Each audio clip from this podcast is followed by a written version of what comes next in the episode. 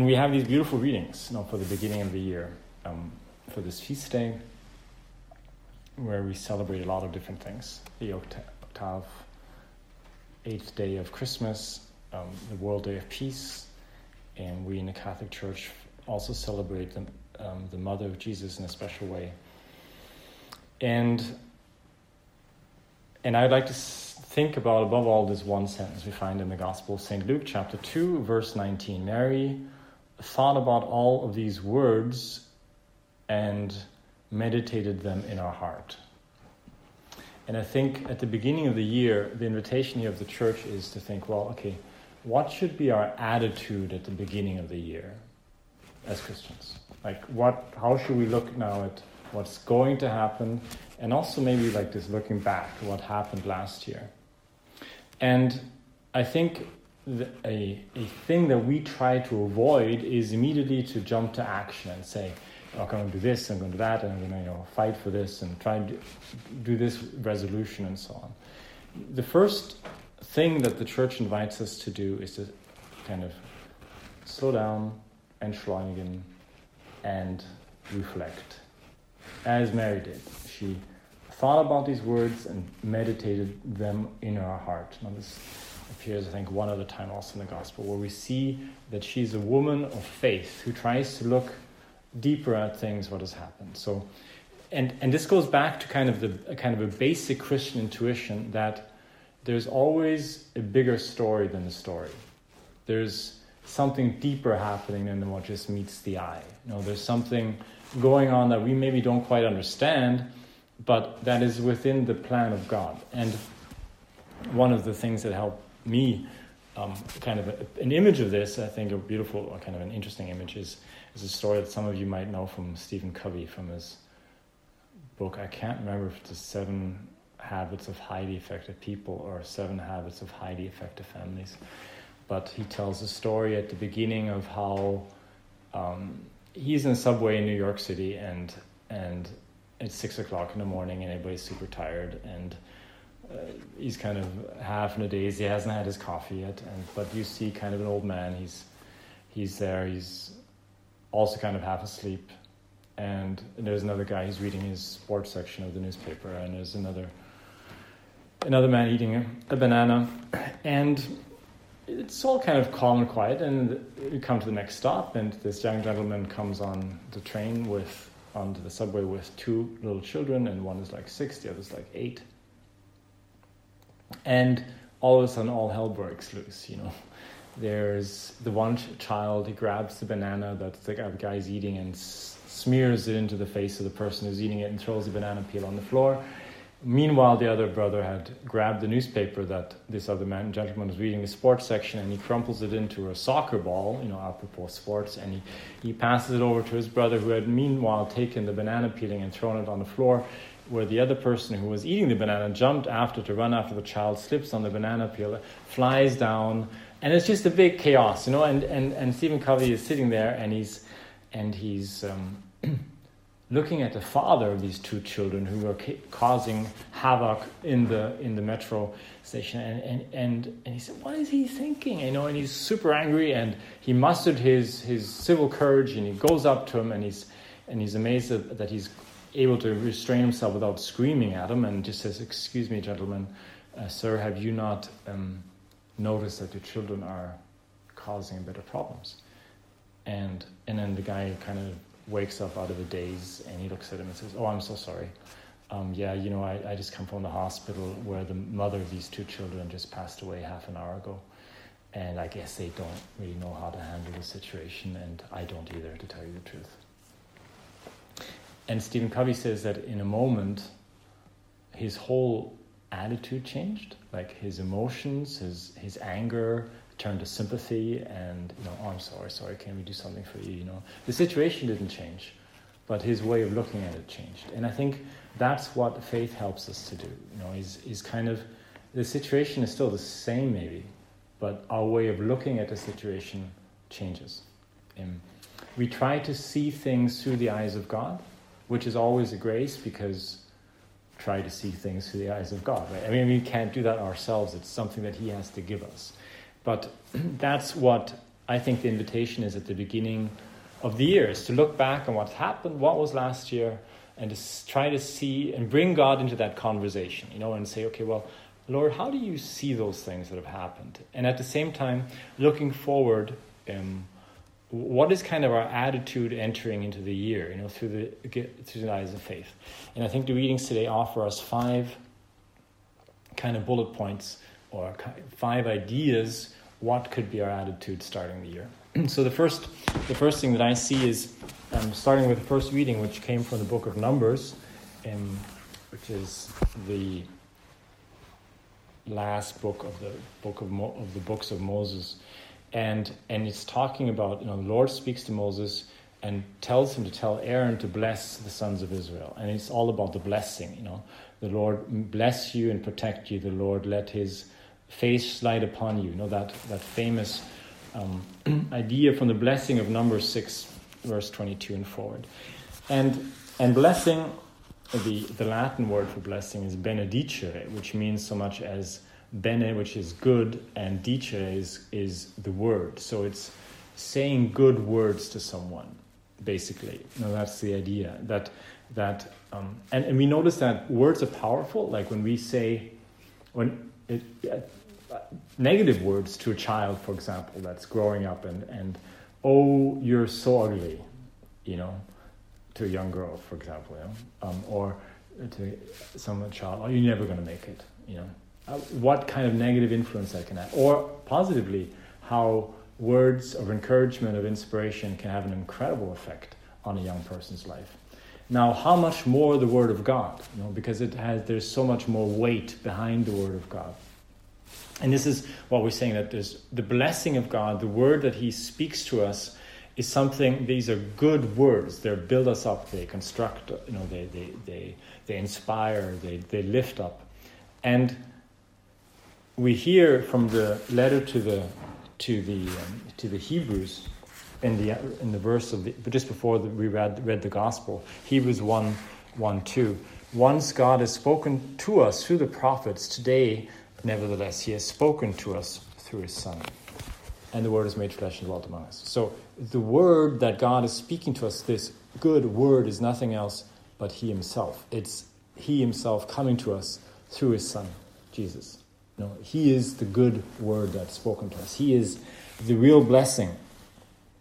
And and I think it, before we think about anything that's going to happen this year, to know that we stand in the blessing of God.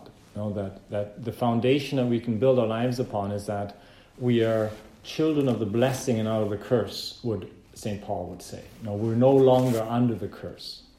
Um, sin, death, destruction no longer has hold over our lives. So this this firm conviction that I'm standing in the blessing of God, you know, that that that I am object of His blessing. And I think Mary, when she's reflecting on, you know, what has just happened, the words that have been said, um, the words of the angel, the, the, of the angels to the shepherds, um, he will be the Messiah. Uh, he will liberate. He will liberate His people. Um, I'm not sure if she already was had had um, had intuition that that this liberation would, above all, be a liberation of the soul, a liberation of the heart, a liberation from sin. Um, maybe because Zacharias, when he spoke his Benedictus, when he spoke his his words of blessing, um, when he was able to speak again, he meant he says, "And blessed be the God of Israel, because you you will show your people your salvation through the forgiveness of sins."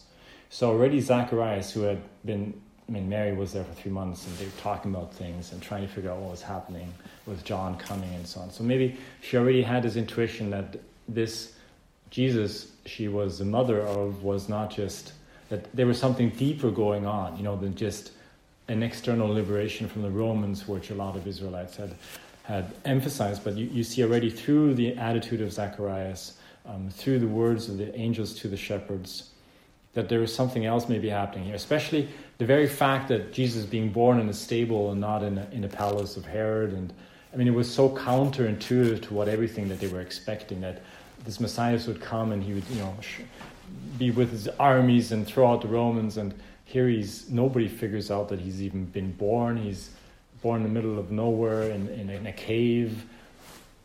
And I, I think that th- must have thrown them for a loop. It must have made them really think, you know, what is what is this child all about? You know, what is his... C S Lewis has an interesting idea. He says, well, he presents the baby almost like a warrior coming and saying, He he's, he went in behind enemy lines. You know, nobody suspected he was coming because nobody he was sneaking in to the world. You know that nobody, like, because nobody would expect something like this, right? A kind of an interesting idea. But so this blessing that was coming, um, Jesus born in Bethlehem, which means house of bread. In in English. Um, he's born on, you know, he's laying in a stable where you eat out of. He's the new bread of life that comes to us. Um, and and he's born in, he's laying on a bit of straw, you know, what's left over when the when the when the grain goes to the combine and the grain is taken out and the straw is left over, which which we make bread out of. So there's a lot of symbolism happening here as well. You know, that he is the new manna coming down from heaven to give life to the world, to, to feed the world um, through his through his word and and through his sacrament. And and um, so I guess what I'm saying is, like, the first point here is that, that firm foundation to reflect that that we are object of the blessing. You know, and that's something I think Mary understood, began to understand in a very deep way. Um, and, and that we can we can live our life and we can We can base our life on this on this basic truth: come what may, we are object of the blessing of God. The second, um, the second thing I think that that we reflect and that she was reflecting on is the one, well, one's own identity as a consequence. You know, who am I as a, as a result? Um, and I think Mary understood first of all that she was, in German, I like, you know, you could say the, die war, sie war die Angesprochene von Gott. You know, she was the one that the word was being spoken to in a very literal sense. You know, um, you will conceive, and in her the word will be made flesh. Um, and his realization that, but in an extended way, and she being the image also of the church at large, um, she stands for each one of us. You know, that God, we are the ones that God is speaking to. These, this good word of Christ, and that through Christ we receive a new identity. We are sons and daughters in the Son, as Saint Paul would say. You know, we are sons in the Son, like small sons in the big Son. Um, that through Him we receive a new identity. What we, we talked about yesterday, those who were here, um, we're not just um, called children of God; we become children of God. Now, first letter of Saint John, chapter three, verse one, and we're not just called children of God. We're not just adopted like um, somebody who writes a document of adoption, but where we actually are incorporated into the family of God, and gives us an incredible dignity that we could never even think about um, before, that no one suspected would happen. So um, this understanding of, of our own identity, this is something that Saint Paul speaks about then in, in, in the second reading, which we heard from the letter to the Galatians. Um, So that he, you know, God sent His only Son, so that He might free those who st- stand under the law, so that we might be that we might be become sons. And this, and God has sent the Spirit of His Son into our hearts, the Spirit through which we we call Abba, Father. You know, we are able to speak that same word of Abba in Christ. The word Father, as Jesus used it, appears seventeen times in all of the Old Testament. That's not insignificant, it's seventeen times, but like Yahweh appears like five thousand times, Jehovah appears like seven thousand times, so like seventeen times is not a lot. Jesus used the word Abba seventeen times in His very first sermon. And actually, He never talked about God in any other way. He only called Him Father. And through Him, we are able to now say to God, Father, you are my Father. And that's what we hear also after the resurrection. You know, Mary... is the other Mary, Mary Magdalene, is being asked to go back to the disciples. And Jesus says, you know, um, I'm going up to my God and to your God, to my Father and to your Father. And this idea that He's our Father, you know, and we are His children. It's so, so nice that we could sing that song yesterday. Uh, I am a child of God. You know, I'm a child of God. So that a new understanding of my own identity. So that would be the second idea. The third thing to reflect about, I think, at the beginning of the year is the providence of God. The providence of God. Mary must have realized all of a sudden, and it must have really hit her and Joseph, I imagine. Um, God wanted to be born in this hole, you know, and it must have been seemed so absurd, you know, there, and must have been so humiliating for for Joseph, you know, to, to think, well, I can't even give a nice place for my wife to have her baby, you know, it's it's, and then and then they they try out one camel motel and they're not wanted there, and then they go to the next camel motel and they're. And it says there's no place for them in the inn. So there was place in the inn, but not for a highly pregnant woman. And so they're thrown out again. And I can I can imagine Mary's the whole time, Angel, hello, what do we do now? Like, can you give me some instructions, please? You know, and and and so what do they do? Well, they try out the next place, and then some at the end they end up in this cave. And then. Probably, especially then when the shepherds came, it must have hit them. Oh, wow, he wanted to be born here. You know, this is precisely where this new Messiah, the new King of Israel, wanted to be born, was precisely in this place. And and and to understand, a lot of times while we're on the journey, while you can imagine on the way to Bethlehem, you know, two or three days,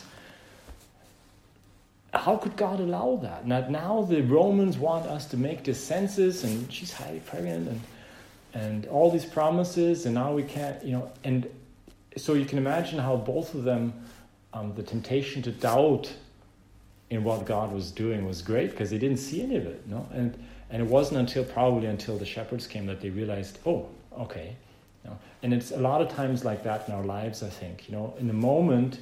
We're in a situation where we say, oh my God, why is God permitting this? And we have no idea. And it just doesn't seem to make any sense. And and so to reflect upon that, maybe, you know, how is God guiding us? And sometimes there it helps to look back at the past, you know, to reflect. Um, even maybe on difficult situations where, where, where maybe God used that to make me grow in some way, um, to grow my character. Uh, to grow my capacity for loving, to grow my patience, to grow my uh, faith. Um, God stretches us, you know. Um, maybe he gives us difficulties because he believes, or he sends difficulties our way, or allows difficulties to come our way, because he thinks and believes that we can overcome them for the, and, and grow through them. Um, but in the moment so much, so a lot of times it's really hard to see that. And that's where we need to put on these goggles of faith. And, and and trying to say, okay, there's a bigger story happening here that I'm realizing. You know, there's a lot I don't understand. I was reckoning today also, even more crazy. You know, think of Mary. She knew, what was she going to say? Okay, I've se- hey, Joseph, I've seen an angel, now I'm pregnant. Um, and, and she knew what the result of that was. It wasn't today, well, okay, um, not so great, but like back then it was stoning, kind of the result, right?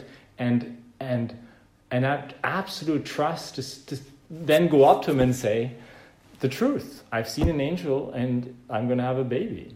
You know? uh, that, so that that trust in the providence of God um, when nothing seems to be making sense. I think that's maybe a third thing to reflect upon um, at the beginning of a year like this one, where we don't know what's going to happen in our personal lives, in our family lives, in our professional lives, in the world, in our countries, who knows? Um, but to trust, he's a good, good father. That, that's why the first thing is, you know, we're standing the blessing, we're, we know who I am, I'm a child of God, and and he's a good father. And and then to think about providence and his plan, his foreseo. Fourth thing to think about, maybe, is the drama of free will. Um, she reflects upon everything that has been said, it says here. And what did the angels say to the to the people? Glory to God in the highest and peace to people of good will. Mention seiner Gnade doesn't really cut it in German. It's kind of a bad translation. No. But it says to people of good will. In other words, not everybody's of good will. And and that's what, what Mary and Joseph experienced around the crib, right? There's people of good will coming around the crib. But there's also people who don't have goodwill, like Herod. You know, Bethlehem is like five kilometers from Jerusalem. It's it's like around the corner. It's not very far to get there. And you had these magi coming from who knows how many hundreds of miles away. And but there were other people that, you know, where was where was Herod? Where where were the high priests that told them actually where he was going to be born? You know. Um, and so you have, like, we in the Catholic Church, we celebrate right after Christmas the martyrdom of Saint Stephen, the Holy Innocents on the twenty-eighth, and, and then Saint John. So you got you've got Christmas, like the high point, and then you've got, you know, Saint Stephen the next day of somebody who's being martyred for his faith. The next day we're thinking about Saint John who who, who was up there somewhere with the heights of contemplation, and then only so you've got kind of this light and darkness thing. You know, he came into the light, he came to the world, and he was the light of the world. And the darkness did not grasp it, but it tries to, right? So there's always this kind of, in our own, not just in the world, right, but even in our own hearts. John Paul the Second would say, the heart is a battlefield between egotism and love. You know, and, and we realize how that that, that fight for, for our heart is, is, even in our own hearts we have that, you know, that darkness and that light thing. So, and I think that's, a, that's after the basis is clear. You know, we're standing in the blessing of God, we know who we are, who what my identity is, I know I can trust totally and radically in his in his blessing and in his and in his providence. Then to reflect, okay, what is my answer now? You know, how do I respond? How do I how what do I do with that free my free will? How am I going to try to correspond this year um, to have a little bit more light, to be an agent of light in the world and not of darkness? And then the last idea. In, if Mary wouldn't have said yes, and if Joseph wouldn't have said yes, well, we wouldn't be celebrating Christmas. No? So this idea that that for some reason God gives us an opportunity to participate in this whole thing, that we t- have a part, and that he makes a lot of time dependent our um, what happens in the world, in our lives, also on our on on, on our response. So um, this mediating role that both Mary and Joseph have, and that each one of us as Christians have, you know, to be. To be instruments of light, not just for ourselves, but then for others as well. You know that we're that it does it doesn't ma- it's this thing that we've talked about so often here in the center. It's not indifferent if my name is Adolf Hitler or Mother Teresa of Calcutta, and and and and what I want to be stands before me. You know, I can choose one way or I can choose the other way, and every choice I make brings me closer to the light or closer to the darkness, right? And we can. We can we can be an instrument of change or or not. You know, we can be an instrument of light or not. So that understanding that yes, we have responsibility as well, right? It's not just okay, you know, resting on the on the providence of God, yes, but but we're called to participate. You know, our our, our answer to God's calling is not indifferent. So maybe those things to, to kind of reflect upon before we make big New Year's resolutions for twenty twenty. Is is to think about, you know, what these these five things: the blessing of God, our own identity, his providence, the drama of the will, of free will, and and this opportunity to be participating, to have a mediating role in in the work of salvation in the world. Um, so let's pray for each other, um, so that we might get that order straight in our lives also, and that we trust more and more in his grace, and that he's a good father, and that And whatever happens, um, that we can trust in him.